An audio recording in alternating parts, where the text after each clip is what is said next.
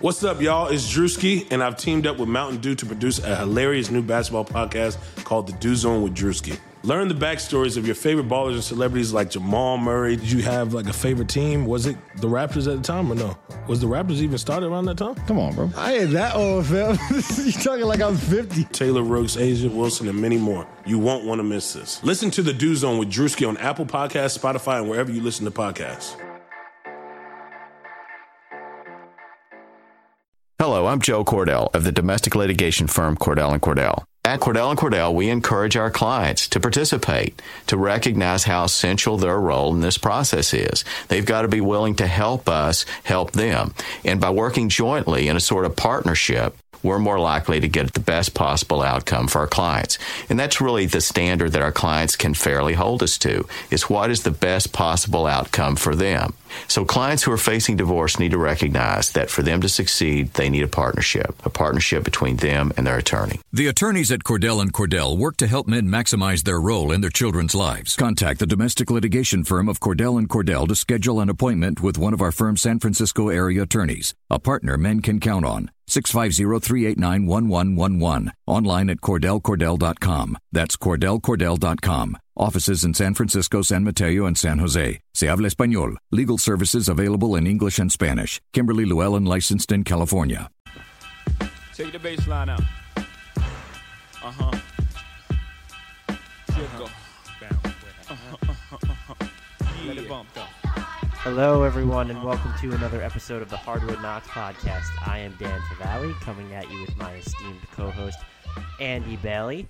Um, before we get started, we would just like to remind you to please subscribe, rate us, and review us, review us, reviewish, whatever you want to call it, on iTunes. Uh, we would very much appreciate it. Throw those five star rankings in there. You know you want to. If you're listening to this more than once, you better be throwing a five star rating on there. We'll be forever indebted to you and eternally grateful. And if we ever see you, Andy will give you either the best fist bump or hug that you've ever had in your entire life. So I feel like those are a bunch of reasons to just get on iTunes and rate, review, and and subscribe to us. Uh, today we're going to be talking about coaches. Let's say you just bought a house. Bad news is, you're one step closer to becoming your parents. You'll proudly mow the lawn. Ask if anybody noticed you mowed the lawn. Tell people to stay off the lawn. Compare it to your neighbor's lawn. And complain about having to mow the lawn again. Good news is, it's easy to bundle home and auto through Progressive and save on your car insurance, which, of course, will go right into the lawn. Progressive Casualty Insurance Company affiliates and other insurers. Discount not available in all states or situations. Maybe general managers too. We'll throw them in there that could be on the hot seat to start this season. We didn't get any midseason coaching changes last year. Uh, we already had one this year with Earl Watson getting fired from the Suns. We're just basically we decided we're going to burn through every team that's below 500 right now, which is actually well 500 or worse, and it's actually half the league is 500 or worse as we're recording this, and then we'll throw in a couple wild cards to keep an eye on, even with teams that are above 500. So we know that there aren't issues everywhere, so we won't waste time in certain situations. But that's the topic for today, and, and I'm excited. How about you, Bales? I'm excited too. Um, I've got the entire league sorted by win percentage right now, and uh, I'm, I'm just ready to talk it up. I'm feeling reviewish myself. I'm going to give give some reviews to some of these coaches. Uh, what do we want to do? Do you want to go? You just want to throw some randos, or do you just want to work our way from the bottom up? Um, let's do bottom up. That's how I've got it sorted right now. Uh, the rock. Dallas Mavericks Oh, have a winning percentage of 16.7. They're three and 15. Currently, the worst record in the NBA. Um, They did almost beat the Celtics the other night. yeah, took them to overtime, right? Um, I've done just like randomly looked up the best teams of the last 20 years in the last couple of weeks, and just about every way you slice it, they they've been the second best team in the NBA over the last two decades, behind the Spurs. Definitely in terms of consistency too. yeah, I, sh- I should say not in terms of like championships won, since they only have one title in that time frame, but like regular season consistency, they're number two, and so this is this is definitely foreign territory for them, not something that they're used to. Uh, not entirely unexpected either. I think anybody who rationally looked at this roster before the season could have seen this coming. Um, of course, their coach is Rick Carlisle. He's been there since before they won the title in 2011. Um, I mean, he's been there for a while, but like I said, I think this was expected. Um, I think he has plenty of um, plenty of deposits saved up in the uh, coaching bank, if you will, with the Dallas Mavericks. So I would I would say his seat's probably not really hot at all. Yeah, I would agree. Unless they're like super angry about him not playing Nerlens Noel more, but it seems that Noel's at war with the entire organization. This just feels. I don't know if I would have billed them. Uh, You know, if you would have said, "Hey, let's go to late November," the Mavericks the worst team in the league. I don't think I would have. Yeah, I probably wouldn't be there. Um, I'm not even sure if I would have put them in the bottom three, but they're supposed to be bad. This is only going to help their draft pick. They need to start selling off pieces, and their bigger question to me, and you talked about this on Twitter earlier today, is what do you do with Harrison Barnes and that money remaining on his contract? I get that he's still young. I get that he gets buckets, but he needs to be on a roster where the point guard can play on or off the ball and is kind of established. I'm not saying it needs to be the Warriors again with Stephen Curry, but his buckets they're I don't want to say they're empty. He's a, he's a fantastic scorer. Um, and especially last year too, and he's gotten a little bit better as the season's gone on this year. But he's not even at 25 a guy that you want to be the the anchor um, of your team. And I'm not sure he's someone who helps you too much when you're trying to develop uh, a point guard in Dennis Smith Jr., who's just not established yet. So that that would be. I think they need to look at moving him and Wesley Matthews just to free up some cap flexibility and be opportunistic, if not on the free agent market in those trades where teams are willing to attach first round goodies in exchange for uh, using your cap space as a, as a salary dumping ground. And I would also just like to add really quickly that I think it's fantastic. Dirk Nowitzki is pretty much just like, yeah, I mean, I've, I've won my rings. So I'm just going to chill here and, and as long as I want to play, and it doesn't matter if we're winning or not.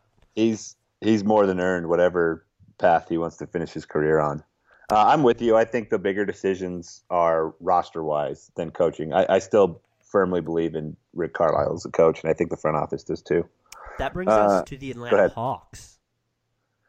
Um, What do you? This is another team- Bud? We know Schlenk's not on the hot seat, the GM, because he just yeah, he's there. brand new, and I think this is another team that expected a, a bad record coming into this season. Um, in fact, in some games they've they've kind of looked better than I thought they would, and I think that's in, in large part a credit to Coach Bud. They still they still play solid defense. They still move the ball really well. Sort of the hallmarks of of a Coach Bud team, like those early Hawks teams that he had that were really good.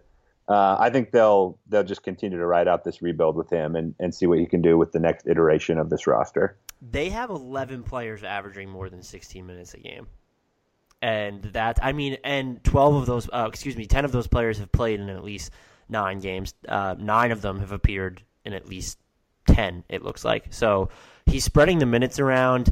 I like that he's using John Collins at all. I'd like to see John Collins more. I talked about this I'd- with yeah, Jeff I'd play Siegel. him more. Yeah, I, I'd like. I talked with this.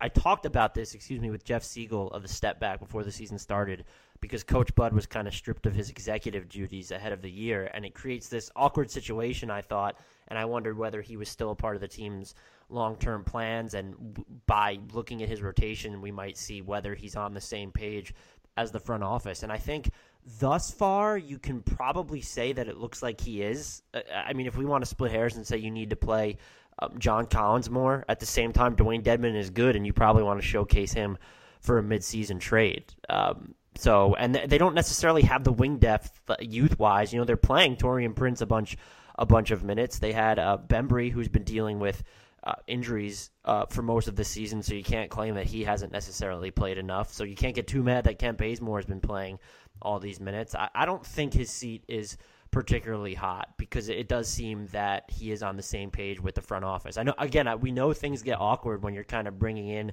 the new general manager and that that regime upstairs kind of changes, especially when it comes at the expense of some power of the current head coach, but I don't know. I, I don't think he's he's on the hot seat. And it's certainly if they make a change, I, I could not see it happening in the middle of the season when they were supposed to be bad.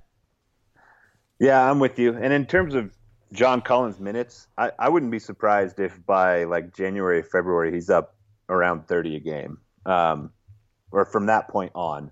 Last their, I think they played last night. Yeah, in their game last night, he he played 36 minutes and went 10 of 12 from the field. I, I think we're going to see more games where he tops And- 30. And I mean, over his last nine, it's been almost 25 minutes a game, which is Yeah, fine. so even that's an uptick. And so and, and it's like you do have to find minutes for Dedmon because he's good, and uh, like I said, I think you want to showcase him for a trade, and you also you have Mike Muscala too. I, I'm not. it- It'd be cool to see him play more. He's just bouncy and fun, and I talked about this. He has like the backpedaling gait and bounce of DeAndre Jordan, except it seems like he has a quicker reload time when he's getting back above the rim.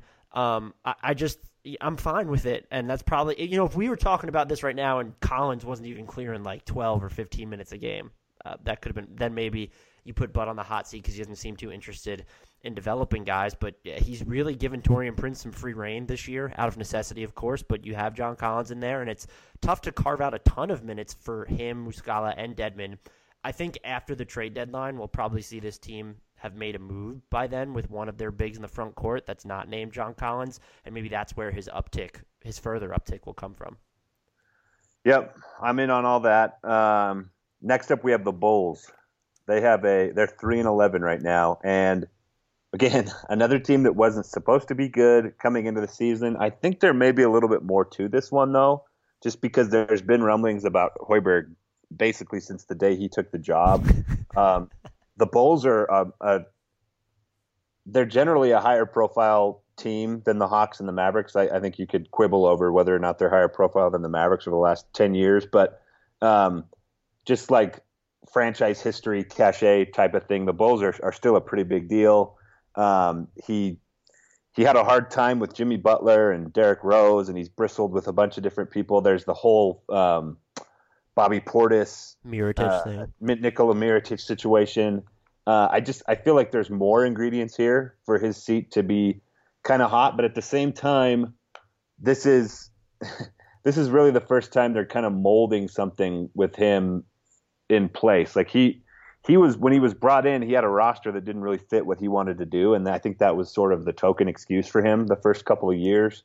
Um, so now maybe you give him a chance to mold young guys into to his vision and his style. Maybe they'll give him some time to do that. But um, I guess if we had to rate in, in terms of hotness, the first two I, I'd say were like a a one out of ten maybe. All this right, one I do one to tens. All right. Okay. Two ones this one I'll got. probably go. Mav- yeah, wait, recap. Mavericks one, Rick Carlisle one, Hawks, Coach Budenholzer. I'm just gonna I'll say, say two. two. Yeah. Okay. just to switch it up. Bulls, I'm gonna or Hoiberg, I'm gonna say four, just because I feel like there is a slight chance something could happen. But I still think, uh, you know, if I had to call one way or the other, I'd probably say he st- sticks it out this year. Do you know why he would be on the hot seat? Let's hear it. It would be because Gar Forman and John Paxson are just trying to extend the window of their jobs. They're the ones that should be on the hot seat. That's a good point. And if you look at this roster, it's still not Fred Hoiberg's roster. Uh, Lauri Markkanen is playing fantastic, better than I expected him to play. Way play. better than I you- expected too. You know what's fun? You need to look at his per 36 minute splits as a rookie and compare them to Dirk Nowitzki's sophomore per 36 minute splits. It's going to be a little bit eye opening. Very similar. Um, yeah, so you should go check that out when you get a chance. I, I just. I, I don't know how, your justification for getting rid of him beyond we just need to go in a different direction. Like you said, they have the Portis and the Mirotic stuff. Maybe he's not connecting with the players, but they haven't given him the roster, the personnel that he needs to coach his style. They still haven't. Zach LaVine maybe brings you a little bit closer because you finally have that electric ball handler, but you're not quite there yet because you still need to play a more traditional big at the five. Uh, again, the Lau- Lauri Markkanen at, at the five would be fantastic lineups. We don't even know if Nikola Mirotic is going to play for this team uh, again with, with the way things are headed. I he shouldn't be on the hot seat. I wouldn't be surprised to see him get canned over the summer as sort of this reset from the Bulls front office again to say, well, hey, we're building this thing from the ground up. We're going to need more time so that Garpax gets additional leeway from ownership. He should not be on the hot seat, but I'm going to put him. I'll throw him if we're, are we talking specifically mid-season because then I'm going to put him at a three because I don't Yeah, know. let's let's say specifically midseason. Yeah, then I'll say a three, and that might even just be high because the Bulls are supposed to be terrible, and I- something like something I don't know what would have to happen. Like GarPax would have to feel like their jobs are coming under siege for them to make a move midseason now. So I, I basically think he's fine, but it'll like him and Bud. That might be those might be situations that'll be interesting to revisit over the offseason. Okay, uh, we got Kangs. three and a four for the Bulls, and yep, moving on to the Kings. Um, I'll let you start on this one. I don't. The the Kings are. I, I think he's fine. Dave Joerger's fine. Um, I don't know what they would have expected from this roster, and th- I, I we can probably split hairs about some of his minutes distributions for the youngsters. Like I, I don't want to see Zach Randolph on the floor basically ever. That he's clearing No. 23 minutes a game is a borderline basketball travesty. But the Kings have nine players averaging more than 20 minutes per game, all of whom have appeared in at least 14 games. Like that's And- he's he's spreading it around. Even if Skal is averaging 17 plus minutes a game uh, through 17 appearances, so like that's your he's basically going 10 deep at least. Who's like one of the guys that needs to be on the floor for development. Right, but is that a per? You know, if you were going to give Dave Joerger veterans, can you tell him don't play Zach Randolph? I, I don't know that you can necessarily do that. This seems like another one of those instances in Dallas. No, Dave Joerger hasn't built up the goodwill, but look at the personnel. It's just they need to open up minutes by moving people for some of these kids. I, I do agree. Again, he could cut Zach Randolph's minutes in half, and hopefully that's what he'll do uh, leading in or after the All Star break or something. Uh, but he seems like he's just kind of spreading it around and taking this Brooklyn Nets approach from last season, where you don't have anyone averaging 30 minutes per game. I, I just I have trouble manufacturing like any sort of DEFCON whatever for his job security. I, I'm gonna say I'm gonna put him at a two just because it's the king, so you never know. But he's still fairly new to the situation. They've just hit reboot. It would make zero sense to kind of get rid of him now unless you think he's being indefensibly unfair to any of your youngsters. And if that's the case, then you know what? Maybe you shouldn't have given all this money to Zach Randolph and George Hill. That's a good point. I mean, it was really the front office who put him in this situation by signing Randolph and Hill to those big deals and signing Vince Carter as well. Um, but man, after like a week of the season, I, I mean, it should have been to me. It should have been clear from before the season that the guys who need to play are the young guys. Um, I, I didn't think this roster was ever built to compete for like even tenth or eleventh in the West. Um, but after a week and, and kind of seeing the landscape of the West and how your team looks, I, it, it's beyond time to prioritize minutes for the young guys in my mind. Um, I mean, I totally, I totally agree with you. Like it's, it's hard as a coach when you've got two veterans making over 10 million. How much, how much is Randolph making? Is he making over 10 million a year too? Yep. Jeez. Um, so yeah, I don't know how you sit them, but at some point they have to they have to do something. Either like you said, move them mid-season, or just kind of sit them down and say, "Listen, um, this maybe isn't the situation you guys signed up for, but what's best for the organization at this point is for us to to prioritize development for these young guys. So we're going to have to cut your minutes down to you know 16, 17 a game." Um, you know, I don't know how that goes over. Obviously, I've never had a conversation like that with an NBA veteran. Uh, Shame on you.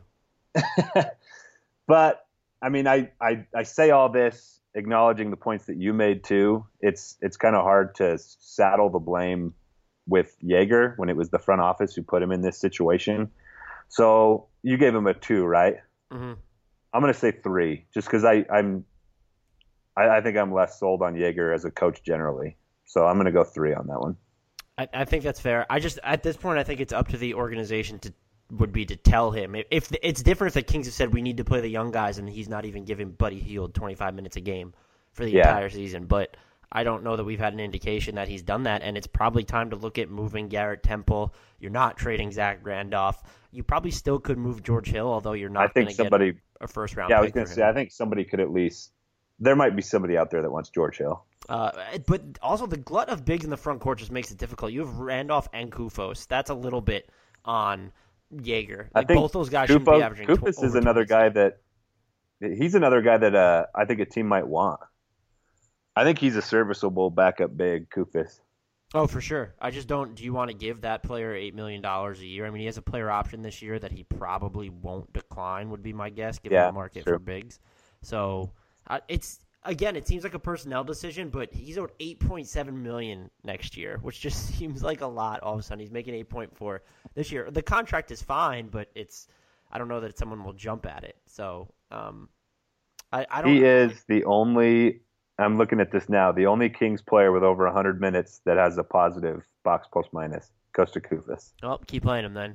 He's the future. Um, Okay, so we got two and three for the This Kings. next, I next think one's going to be interesting. Yeah, I think this one is our first real um, conversation. The Los Angeles Clippers started five and two. They are on a nine-game losing streak. Now they haven't had Patrick Beverley for a lot of that. They haven't had Danilo Gallinari for I think all of that losing streak. Um, so maybe you can give them a little bit of a pass with injuries. But I think generally speaking, the Clippers are a mess, and uh, it's it's not hard to place some of the blame on Doc Rivers. Um, I've I've long thought that his reputation was maybe slightly uh, ahead of actual performance. Demonstrably, but go ahead. The Clippers have been great regular season team since he's been there. They've their their playoff struggles are obviously well documented. Um, you can't really say anything about him as an executive now, although he's still coaching the roster that he helped put together. Um, so I, I think there's a lot of there's a lot of signs pointing to him being in actual trouble. Oh, for sure. And so they're one and eleven over their last twelve, like you said, including losing. Uh, yeah, because I guess they nine. started four and zero, huh? Yeah, and they've had the worst defense in the league during that time, which is saying something because the Cavaliers were pretty bad for more than a minute there. They are one of the worst. They don't allow a ton of shots at the rim, and some of that's just this natural. Oh crap! DeAndre Jordan's on the floor. Like where you'll see teams settle for mid ranges, uh, but they're allowing 67% shooting at the rim, which is the fourth worst mark in the league, behind only the Wizards, Mavericks, and Timberwolves. I don't know what this team's identity is. They can still be a good offensive team with Blake Griffin on the floor. I don't, and I'm sure they'll be even better at some point when Danilo Gallinari gets back. But what what is their real? Are we looking at an elite offense? It looked like for a minute that we could be when they're at full strength. Their defense seems hopeless, though. Uh, Danilo Gallinari was probably their switchiest defender before he went down. There's Sindarius Thornwell, who's who's very interesting, and NBA Math's own Addis Spinella was praising him to me before the season, and he's looked kind of fun on the defensive end too. But you don't have the personnel on the perimeter to, to really switch or to be like this world beater on the defensive end. And I don't, you know, that's a personnel issue. They don't have a lot of trade assets. It's probably time to start looking at moving on from DeAndre Jordan. Uh, I, I don't know who else on this roster would be desirable that you could even realistically try and move. I mean, Patrick Beverley, obviously, but do you really want to get rid of that contract? He's basically the centerpiece of the Chris Paul trade. And when you look at that, the easiest thing to change then would be Doc Rivers, who's been there for about a half a decade now, and he's kind of saddled them with the these weird first round pick obligations up till this season. So I, I wouldn't be surprised to see him get fired mid year. Um, my guess would be that they'll let Danilo Gallinari come back. It seems like he's still a week, week and a half away, and hit, they'll see if maybe the roster can kind of get back in the playoff conversation, and then maybe they'll make a decision then. But if they continue down this path and we see this losing streak reach 12, 13 games or something, th- that's when the calls for his job are going to get loud. And I don't. I, this would be my prediction. I don't think you move DeAndre Jordan and keep Doc Rivers. It seems like one is going to lead to the other. If that makes sense. Yeah, it does make sense. Um, I think I'm probably going to put him at a five. I'm going to put him at a seven. I'm going to run through. Uh, he's not the executive. I mean, he's not really in the front office anymore, so this isn't like a, a fair thing to throw at him. But I found a list of ac- like Clippers acquisitions since he took over in the front office. Um, trade for Jared Dudley and JJ Redick. That's good. Darren Collison, sign Darren Collison. That's good. Signed Byron Mullens. Yikes. Um, signed Antawn Jamison. Probably a yikes at that point in his career. Uh, Stephen Jackson, Hedo Turkoglu, Sasha Vujacic, Glen Davis, Danny Granger, Spencer Hawes, Jordan Farmar, Chris Douglas Roberts, Jared Cunningham, Dahntay Jones, um, Austin Rivers, Jordan Hamilton. Like how many of these guys? Right, and didn't he give he gave up a first round pick to get rid of Jared Dudley? That was That's that true. trade, right? Yeah. So it wasn't even Um, which is and I think one of the one of the most egregious things they did was those huge contracts they gave to Rivers, uh, Wes Johnson, and Jamal Crawford all in the same uh, offseason. And two of those guys are still on the team. Um, with player he's- options for next year that they are no not going to decline. Oh no, he has saddled himself with this roster that's obviously problematic, um, and he's not really. I mean, there's nothing he's really doing coaching wise to to alleviate any of that pressure from himself. So um, you have him at a seven. I've got him at a five. Um, I think the next one's. Oh wait, would you like a fun fact though about that Jared Dudley trade, really quick? Yes, I would. They traded a first round pick uh, to the Bucks with Jared Dudley for Carlos Delfino, Miroslav Raduljica, uh, wow, Radulitsa. Radulita, and Yeah. a second round pick that became Marcus Paige. Their first round pick, um, which did not end up with the Bucks, but that turned into uh, OG Anunoby. Oh, wow. So it's just like that, and he looks good. so in Yeah, Toronto. he's, he's been one of the best rookies in the league this year, actually. So you know that's why first round And picks are another thing with, uh, I was going to say another that that makes me think of another issue with Doc is they've had a lot of late first round picks, um, but there was reasons for optimism for some of those guys, and he just hasn't developed anyone. There isn't a, I can't think of a single first rounder that's been um, with the Clippers since he's been there that that turned into much of anything. Brice Johnson agrees with you. Yeah, he, he was one I was thinking of. Um, the Brooklyn Nets are next. They're six and ten. We don't need to spend Kenny- any time on them. Kenny Atkinson say, is like Kenny a Atkinson's godsend in that for- franchise. This is only his second year, right? Yep. and, he's been just- great. Yep. He's obviously helped D'Angelo Russell. This is this is a zero if we can go there. I'm gonna go negative one. I'm Okay. you. uh, the Utah Jazz seven and eleven. Um, I think with injuries to Rudy Gobert and, and Dante Exum and losing Gordon Hayward, I, I think there's um, I think it was fair to expect them to be about where they are this season. Yeah, it's tough. It's tough just because the problems with them, even when they were fully healthy, was the problems that everyone thought they were going to have, which was this lack of shot creation. And he can't turn these players into great shot creators. They were lucky to even see that Donovan Mitchell was as NBA ready as he is. So, I, I, I, don't know what you could you put him on. Like, what would have to have nothing? Like, is there? I'm trying to think of what a scenario would be for him to lose his job, and it's not. We're probably talking about someone who'll be on the hot seat next year. Yeah, and I-. I think uh, I think Utah's front office is really patient about stuff like this too. Um, I, I would probably go with a zero on this one too. I don't think there's any chance he'd get fired this season. I'm with you. And that Uh, that brings us to the Phoenix Suns, who have already fired their coach. I'm interested to see who they hire uh, this summer. Yeah, obviously they'll probably write it out with Jay Triano, so we can we can skip that one. Yes. So uh, That that brings us to the Lakers. Nope. You can't. They're like they're on Nets level with Luke Walton. Even Yeah. though even though LaVar Ball came out today and said that he doesn't like the way Luke Walton's coaching Lonzo. Whoa, I didn't see that. Oh, you didn't? What No. did he say? He was like, "No one knows how to coach my son. Only I know how to." It was just like you know, it was a typical LaVar um, Yeah. response. It was this: they're soft. They don't know how to coach my son. I know how to coach him, and that was from Bleacher Report's Eric Pincus. Luke yeah, Walton he's, is he's a zero too. Is this his second or third year there? It's his second, right? Yep, it's his second. So Okay, yeah, he's he's beyond safe. He was part of the reason Uh, why, like, it was just we had all those like new coaches fresh into their tenures that there weren't any coaching changes like leading into this year initially. Uh, the- Yeah. the, Miami Heat are up next, seven and nine. They are not good on the offensive end. I think they're starting to realize, if they didn't already know, that their tear to finish the season last year and get to 41 wins wasn't necessarily a, reflection that they were on the cusp of being this 50 something win juggernaut. They were just a 41 win team that started off bad and then really hit a stride to to close the year. Um, I can't imagine them getting rid of Coach Erik Spoelstra willingly. I would think that he would have to like ask for out or something or resign. I couldn't.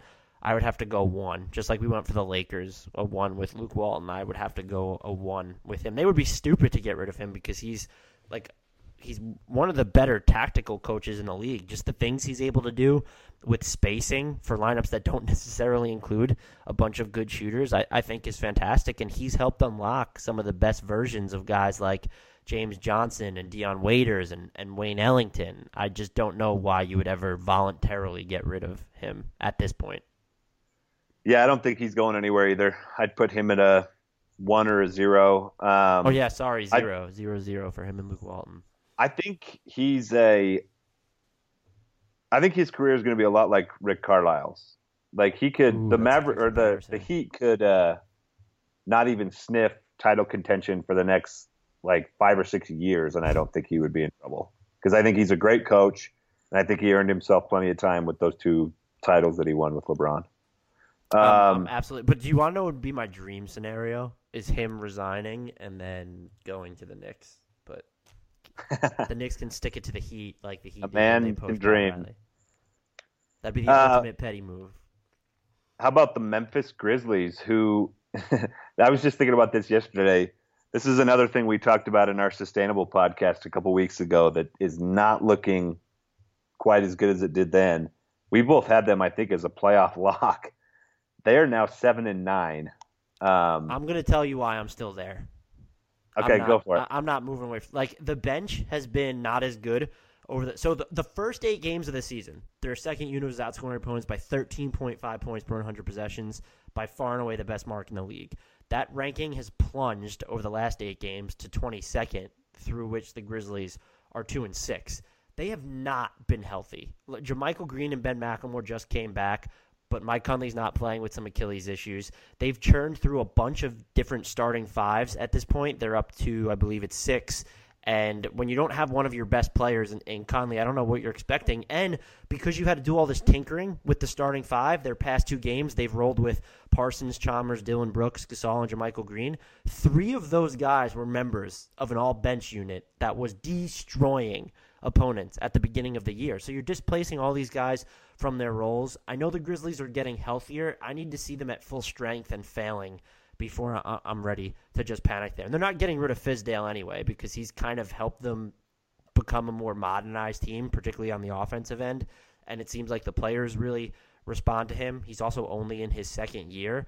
So I I ultimately think they're going to be fine when me and you were getting all up in our feels and talking about, oh my God, like maybe they just run off 48 or something. That's clearly probably not going to happen. I'm still just going to trend toward playoff team with them unless something more is wrong with Mike Conley because they're they're I firmly believe now that they're deeper than advertised after watching them just because they have a lot more odds and end talent than I initially credited them for. Tyreke Evans hasn't really slowed down. He's been really good. Parsons can still shoot pretty well and if you're bringing him off the bench as opposed to in the starting lineup against second units, I, I think you'll be fine in the end. It comes back to now that you're getting mostly everyone else healthy. Uh, I know they're still waiting on Wayne Selden, but it, once you get Mike Conley healthy, I think things will start to stabilize, and you know maybe they won't be this five and one superpower that we saw at the beginning of the year, but they'll be closer than not to that level. Yeah, I think they'll probably still compete for a playoff spot. Um, I'm I'm backing away swiftly from my. Well, the Clippers and Jazz are helping them. them. too. Like those That's teams true. are kind of like fading out of it, so that that would and also be another reason. The other thing with the Grizzlies is, I mean, yeah, they're hurt right now, but they've they've dealt with injuries a lot the last few years. So I think it's safe to assume they might deal with it more this year. Now, they've been really good at dealing with injuries over the last couple seasons. They generally seem to outperform, you know, the way they should play when Gasol goes down or Conley goes down or somebody else goes down. But um, I think this, again, I think they'll probably still compete for a playoff spot. I just I'm nowhere near a lock for them and David Fizdale, I mean, back to the topic of this show, I this is year two for him as well. We've talked about a lot of second year coaches. I think this is another guy that's nowhere near a hot seat. No, I'm gonna. I'd put him at a zero. I'd go as I'd put him with the Luke Walton and the Erik Spoelstra a zero. Yeah, I'm there too. Another seven and nine team we have is the Hornets, um, and we talked about Clifford possibly being on a hot seat. I think in our last episode. So this is a bit of a rehash on this one. Um, we I, I, looked over his coaching record from the last four or five years, all with Charlotte. It's it's somewhat underwhelming actually, um, but they just got Nicholas Batum back. Mm-hmm. I think Charlotte may may give him some time to kind of see what the team looks like with a fully healthy roster. They're outscoring opponents by I think it was like 12 points per 100 possessions when Batum's on the floor. So I I think they're going to give him some time. I don't think he's as safe as these other guys that we've talked about here in the last few minutes. Um, so I'm going to go with a three for him.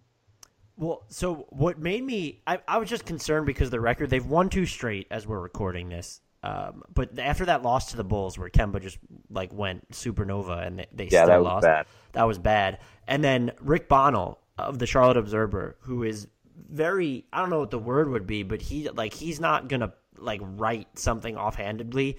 Said that there was an interview um, when Steve Clifford was kind of talking about why he benched Malik Monk, which Malik Monk, excuse me, which might have been a catalyst for what's happening now because they've I hate to say this, but they put Michael Carter Williams in who's a little bit longer. He fits that defensive uh, mo- And model. Monk's shooting has been Yeah, he like- had like a couple. Someone got at me on Twitter because I was saying how the Charlotte Hornets still need someone to run the offense in Walker's absence, and Monk had like a two or three or four game span where he was okay, and yet the offense was still shit with him on the floor. And it was like, hey, you haven't been watching the Hornets.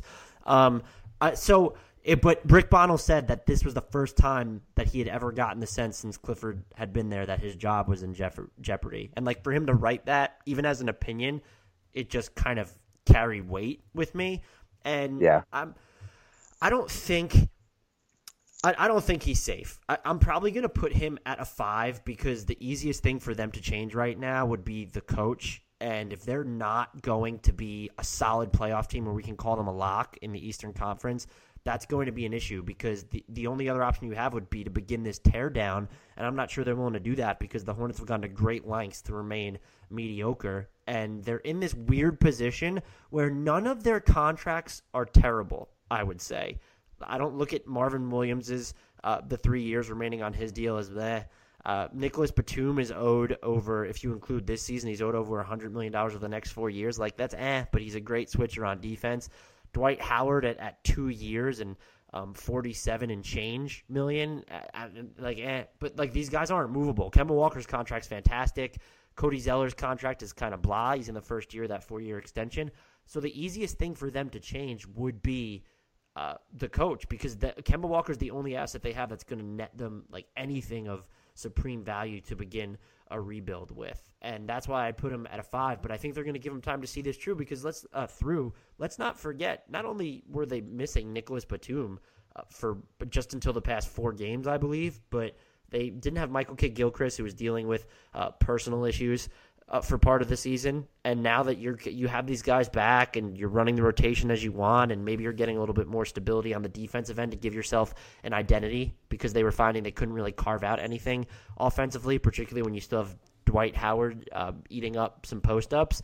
And one of the encouraging things for me would be in the 100 minutes or so that Batum, Kidd Gilchrist, and Kemba Walker have played this season, the Hornets are scoring 113.4 points per 100 possessions, which would rank right behind the Houston Rockets, who have, um, oh, excuse me, right behind the Golden State Warriors, who have the NBA's best offense. They're allowing 99.6 points per 100 possessions, which would be a top four defensive mark. So they're outscoring opponents by more than 13 points per 100 possessions. It's closer to 14. I know 100 minutes isn't anything to sneeze at. It's only four games, but you have those three there. Those are your three most versatile players, basically, and that, that's your blueprint now. And we'll see where they go from here. Maybe they were just getting a bunch of bad breaks, and now that I know that I'm rambling, but I would put him at a five, just because if they don't, if we're looking, let's say mid January into February, and they're not in the Eastern Conference's playoff picture soundly, that's when you have to start to look at, hey, maybe the voice has grown stale, and we just need someone who might prioritize more on the offensive end. and that happens sometimes. Like even even good coaches, players after a while might start tuning them out. I say that Um, as a huge Steve Clifford fan too. I think. Um, I think he's good too. Yeah, the offense has been weird for me this year. I haven't been impressed by what they're running, but he has been over over the past few years. I would say he's adapted to his personnel uh, very well on both sides of the ball. Uh, speaking of offenses that haven't been oh boy super impressive, um, the Oklahoma City Thunder. Now this team is actually kind of weird to me because I'm pretty sure they still have like a comfortably positive The net fifth rating. best net rating in the league. Yeah, which is wild.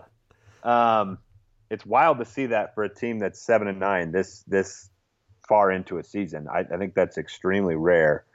I actually looked up their clutch net ratings today. You don't want to Um, do that. I think I've got them. Oh, here they are. In the clutch, which the NBA defines as the last five minutes of a game when the score's within five points, um, they're minus 48 and a half points per 100 possessions with Westbrook on the floor. Same with Paul George. Minus 48.4 with Melo. Minus 23.7 with Roberson. Minus 56.1 with Steven Adams. Uh, minus 54.1 with Jerami Grant. So, I mean, obviously, this is a long way of saying they're really bad in tight games so Can you far. name the one team overall that has a worse net rating than the Thunder in the clutch? I can't. The I Clippers. don't have a guess. Oh, The Clippers are actually getting outscored by negative 51.1 points per 100 possessions. I don't know why I said negative. They're getting outscored by more than 50 points per 100 possessions overall in the clutch. And the Thunder, just I want you to keep going, but the Thunder are now 1 and 8 in those 9 games that they've seen crunch time, which is if you flip even half those losses yeah, that's crazy. wins, like we're talking about a completely different season. Yeah, and I think late game collapses. It's it's pretty easy to point the finger at a coach, and I and I think if you watch the Thunder in some of these games, um, they're very ISO heavy throughout the game, and I think that's been a problem that's plagued Russell Westbrook led teams for a while, and it's it's maybe not something that any coach would be able to remedy. Um, but it's especially bad in these tight games that they found themselves in this season. Um, just the lack of offensive creativity and, and just sort of a my turn, your turn type of offense that they have going. Um, it's just it's just not really working right now. Obviously, they're seven and nine. Yes, the the the, the net rating is good, and I think you could probably point to that and say they're going to start getting some of these wins that they're they're supposed to get. Um, but ultimately, it's about wins and losses, and uh, with this much talent and this much on the line for the Thunder this season, I mean, this is basically a year long audition for Paul George. So this is, I, I think this one might be every bit as serious as Doc Rivers. I think I gave Doc a five, so I'm going to go with a five for Billy Donovan too. I. It, so you're in your year long audition for Paul George. You're going to get rid of the head coach midseason to showcase what your Well, stability. Yeah, I mean, yeah, here's- that's part of it. For that that would be tough, but I mean, Here's my here's my issue with them. Carmelo Anthony and Paul George are shooting a combined seven of twenty five in the clutch. That's not Billy Donovan. They're shooting two of thirteen from three combined in the clutch. One of the issues that I think they have, and the players have talked about this, is they're almost afraid to step on each other's toes still. Russell Westbrook leads the team in crunch time field goal attempts with 22, but you can even see, and he's shooting pretty good in the clutch 45.5% overall and 37.5% from three. He's one of four from the foul line, which is just weird as hell. But anyway, you can even see it with him that sometimes he's pressing and it's he's not sure whether he should attack or try to defer to Anthony or George.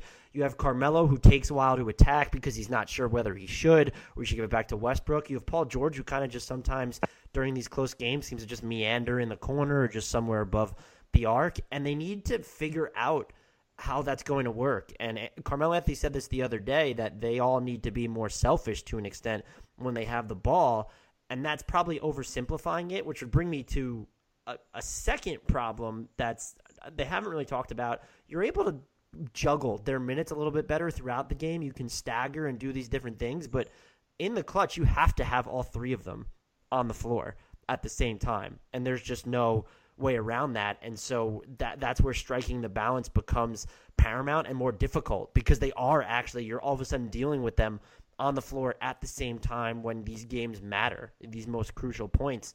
I just don't think he's striking that balance in those minutes, though. Yeah, I guess I, I would just have trouble. I mean, it's not fully up to the coach. I think Westbrook has as, probably as much or more to do They're with just- it but than like- him. But it's go ahead. they're not atta- like it, it's I get are we going to blame collective timidness relative to the play style of these three players on the coach if we're going to do that then yes he absolutely needs to be on the hot seat but like I'm just Oklahoma City's 27th in free throw rate like in the clutch like these guys need to be attacking the basket more and that's that's been a problem with Melo it's been a problem with George too and and Russell Westbrook in crunch time in the past like these guys they kind of pull up when they should be attacking the basket so I would give him maybe a three with a soft four. I just don't know when you're trying to impress Paul George whether getting rid of the coach is is the best decision to make. I agree he has nowhere near been creative enough. And I think you could even say that last season, but my counterpoint to that would be is what are you going to be able to do inventive like what are you able going to be do in terms of invention with Russell Westbrook as your point guard? And that's not a shot at Westbrook. It's just it's he's not definitely the hard. softball guy. Yeah, I'll, I'll, I'll give you that. And the point about um, looking unstable if you fire the coach midseason, I think that's probably fair too. And I would have no way of knowing this, but if if Paul George wanted to trade or a change, I think that would certainly um, figure into the calculus. But again, I, I there's no chance, there's no way I could know that. Um, so I gave them a five. You got a three and a half, I'll say, for Billy Donovan. Um, next up is the Magic. This is another coach who's in just his second season with the team. It's still a pretty young roster. They were really overachieving for the first part of this season. I think they're on a four-game losing streak, maybe even five. Five now. Uh, I should look that up. After that yeah, loss to the Pacers, yeah, five. But um, like I said, I think they were playing above where they were supposed to for those first few games before this losing streak. I think he's fine. I, I would probably put him at a one. It's going to be interesting to see whether they can regain their offensive mojo because they rank 25th in points scored per 100 possessions over these past five games. But they have some. You know what's? Uh, I had. Uh, hold on. Go. Keep talking. I got to find something. They going to have. They are going to have some tough decisions to make over the summer. I don't think they'll even need to reevaluate Frank Vogel's job security then, just because he has been more open to trying things this year on the offensive end. You have Nikola Vucevic and uh, or and Aaron Gordon. They have like this unconditional green light from three. Jonathan Simmons has looked mostly good. But what's going to happen with Payton and Gordon both entering restricted free agency? Even if you just pay Gordon, like this is all of a sudden just your team. Nikola Vucevic is due a contract in 2019. You probably let him walk then would be my guess, and trading him for anything of value would be difficult just because we know how oversaturated the league is with bigs. You're not going to move Biyombo, who's making $17 million per year this season and then two more after that. Evan Fournier is interesting because he's making $17 million a year for this season and then three more after it, but we don't necessarily know uh, if he can be a featured option on, on a good playoff team. So this might be a good case study for that. But with the coaching specifically, uh, they would have to like completely check out on him and lose like 15 straight or, or something crazy like that. Yeah, and I don't think that's going to happen. I, I think a lot of it has to do with, like you said, their offense has kind of faltered in these last few games. Um, I just looked this up today. Before this streak, Aaron Gordon was shooting 57% from the field and 60% from three. During the streak, he's shooting 41% from the field and 23% from three. Um, that's just him specifically. There's probably other guys on the roster that are due for a regression at some point. Um, Fournier or Vucevic, his three point percentage could come down a few points. Simmons probably could. So it's. I think this. The beginning of the season for them was just sort of unrealistic. Uh, I think this is closer to the team that they actually are, but it's it's certainly not. Again, this is another team that was this this sort of play wasn't really unexpected. So I I'm going to go with a one for him. I'm with you there. Our final team that isn't a wild card, and we know that you're gonna have to go in a couple minutes, uh, would be the Milwaukee Bucks with Jason Kidd. They're eight and eight. Just got Eric Bledsoe. They were on kind of a roll there, but now they've lost two straight. Uh, hovering around 500 isn't good enough for this team, in my opinion, when they're supposed to be making noise in the Eastern Conference. And you're definitely going to have to adjust to Eric Bledsoe being there. But they're their defensive scheme, like it's just the, the hyper aggressive approach where they're trying to chase turnovers, like it's it's not it's it's not working as well anymore. And we've talked about this on the podcast before. It looked like they caught the league off guard a few years ago when they were the second best defensive team. That's just it's it's not there. And uh, on- the season, they they're in the top half of defense efficiency now. I think after um, th- they're 14th. Is that no? That's wrong. But it's th- their defense just hasn't been good. Oh, I'm looking at the last five games. They've been 14th over the last five games, which is fine. Um, but you're three and two over that stretch, and they're 22nd in points uh, points allowed per 100 possessions for the season. Um, I just something needs to give there. They don't have necessarily an, an elite offensive machine. Uh, maybe getting Parker back will help that a little bit. Maybe integrating Eric Bledsoe will help a little bit more. But you pointed this out. A lot of people on Bucks Twitter don't seem to like Jason Kidd. His rotations can be weird. It seems players just meander in and out of his doghouse at will. I I don't know honestly where I'd put him. I don't think they would make the change midseason, so I'm inclined to go like two or three, just because I think that'd be something they'll revisit over the offseason. I do believe that he kind of holds some cachet in the Bucks organization still, even with the front office change, uh, regime change. Uh, that's just where I end up with him, and I'm I'm not really even sure uh, how to spin it. Yeah, I'm not as down on him as a lot of people seem to be either. Um, I agree the defensive scheme is weird. I, I, was just looking this up while you were talking. Um, so they're giving up 106.5 points per 100 possessions. Like you said, that's 22nd in the NBA.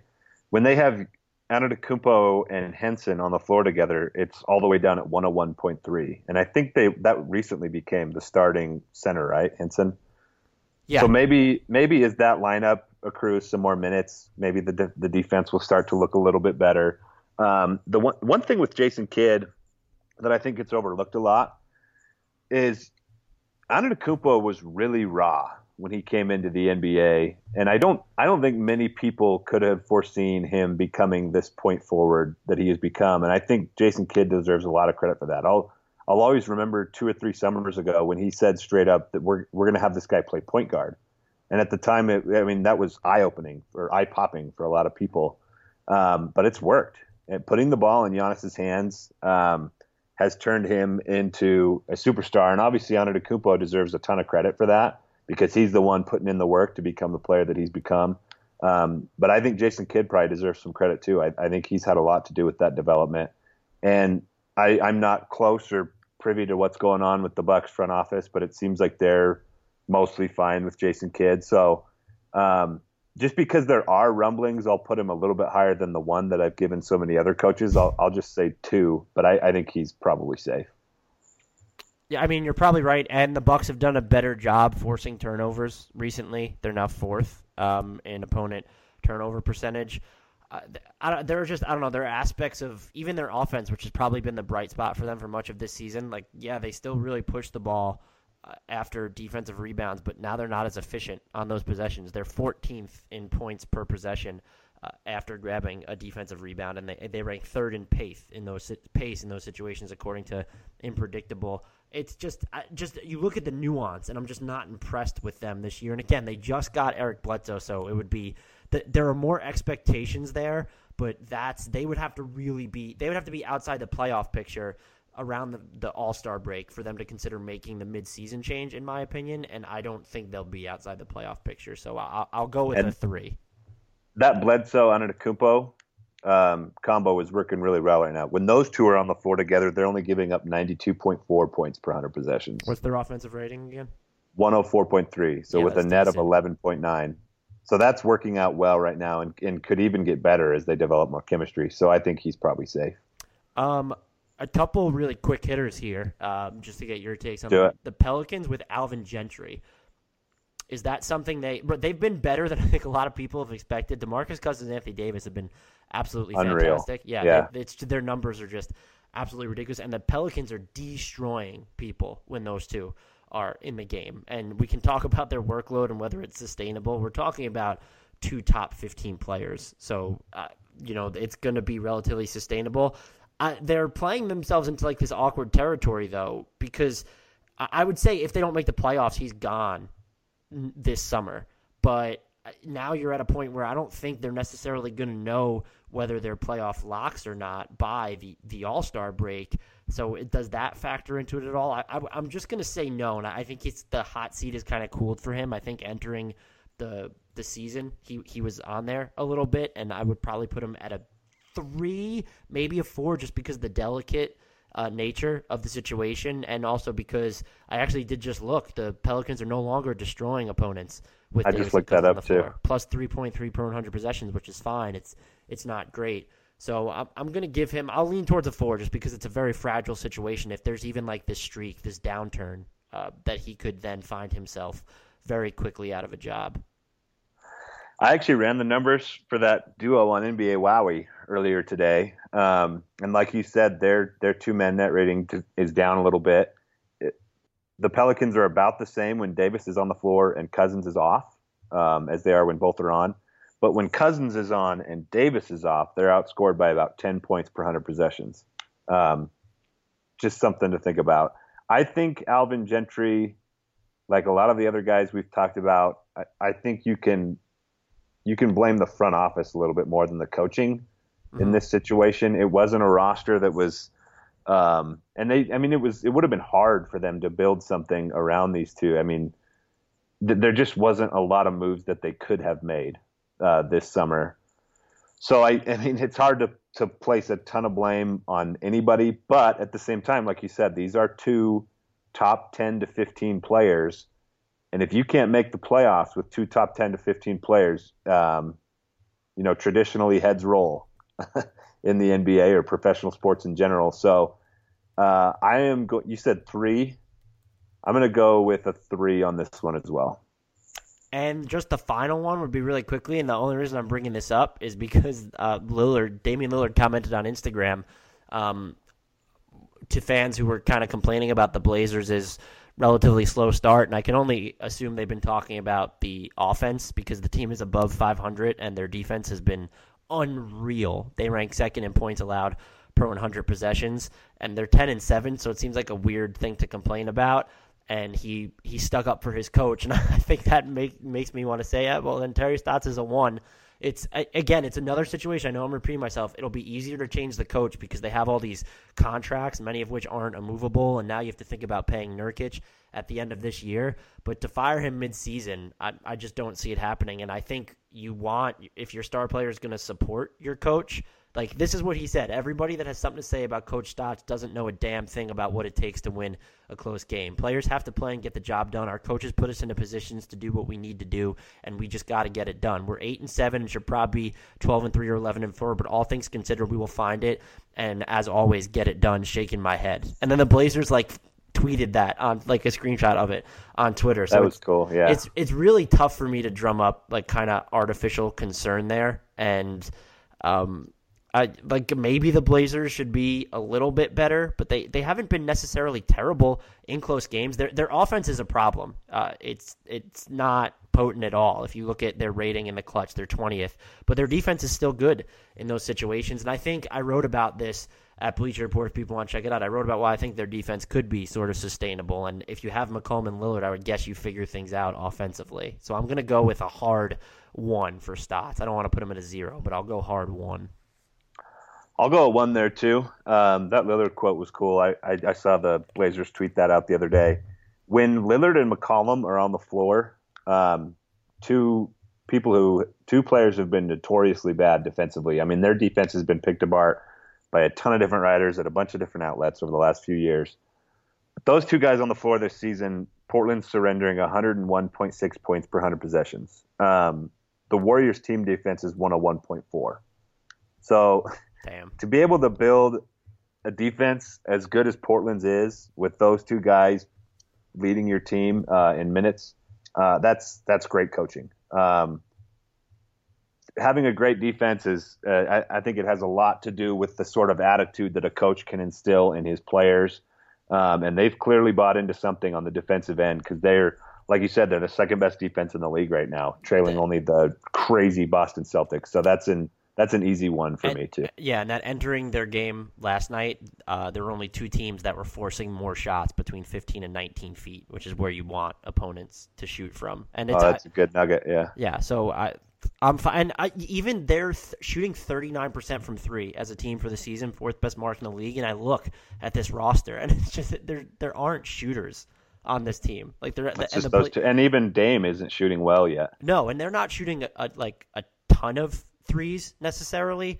So I, but still, if you're going to hit the one, like that's kind of the Spurs approach. Like, okay, maybe they won't be hitting a ton. They're taking under 25 per game, 28th in the league. If you break it down per 100 possessions, it's they. I think they fall a little bit higher. Um, so I, I, like the rate isn't terrible, but they they don't look like they have a ton of shooters on the team, and yet I, I, I don't know. Maybe the offense will get there, and they're 27th in three pointers attempted per 100 possessions. So it's just I'm that they're accurate on the ones they take is probably a little bit of a testament to him as well. Yeah, I actually think Portland's a little bit better than I expected. Um, that's just my final say on the matter. Did we Uh, both have them out of the playoffs as the the real final say on the matter when we were doing? Were they the? I don't- We I don't remember the for sure. Grizzlies over. Maybe it was the Pelicans, but I think it might have been the Blazers. I think I had the Pelicans out too. I, I know I had the Blazers in that mix. That was a possible. I think I had the and they put Blazers out, strong- so people can feel free to yell at me if they want. Yeah, and they can do that uh, on Twitter, where you're at Dan Favale. If you want to talk to us about any of the coaches that we put on a hot seat or didn't put on a hot seat, let us know. Um, if you think your team's coach doesn't deserve to be there, or vice versa. Uh, again, Dan's at Dan Favale, F A V A L E. I'm at Andrew D Bailey. The show's at Hardwood Knocks. Like Dan said at the beginning, uh, review the show, rate the show, subscribe, tell your friends to subscribe. Again, we're going to do a little giveaway where you just have to take a screenshot that proves that you uh, subscribed, rated, and reviewed the show, and you can win one of those really cool T-shirts from NBAMath.com. Um, so look out for that on Twitter as well.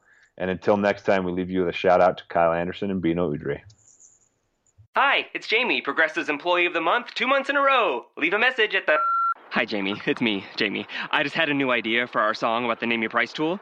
So when it's like, tell us what you want to pay, hey, hey, hey, and the trombone goes, blah, blah, blah, and you say, we'll help you find coverage options to fit your budget. Then we just all do finger snaps while a choir goes, statements coming at ya, statements coming at ya. Yes? No? Maybe? Anyway, see you at practice tonight. I got new lyrics for the rap break. Progressive Casualty Insurance Company and affiliates. Price and coverage match limited by state law. Wherever you go, however you go. For energy on the go, it's got to be 5 Hour Energy. It works fast, it works long, it tastes good, and with zero sugar and 4 calories, there's nothing holding you back. Fits your pocket, fits your backpack, fits your on the go life, whether you're going to work, going on vacation, or just going out with friends. 5 Hour Energy. Energy on the go. For more information, visit 5hourenergy.com. Sugar Ray Leonard, Roberto Duran, Marvelous Marvin Hagler, and Thomas Hearns. Legends, whose four way rivalry defined one of the greatest eras in boxing history. Relive their decade of dominance in the new Showtime sports documentary, The Kings, a four part series premiering Sunday, June 6th, only on Showtime.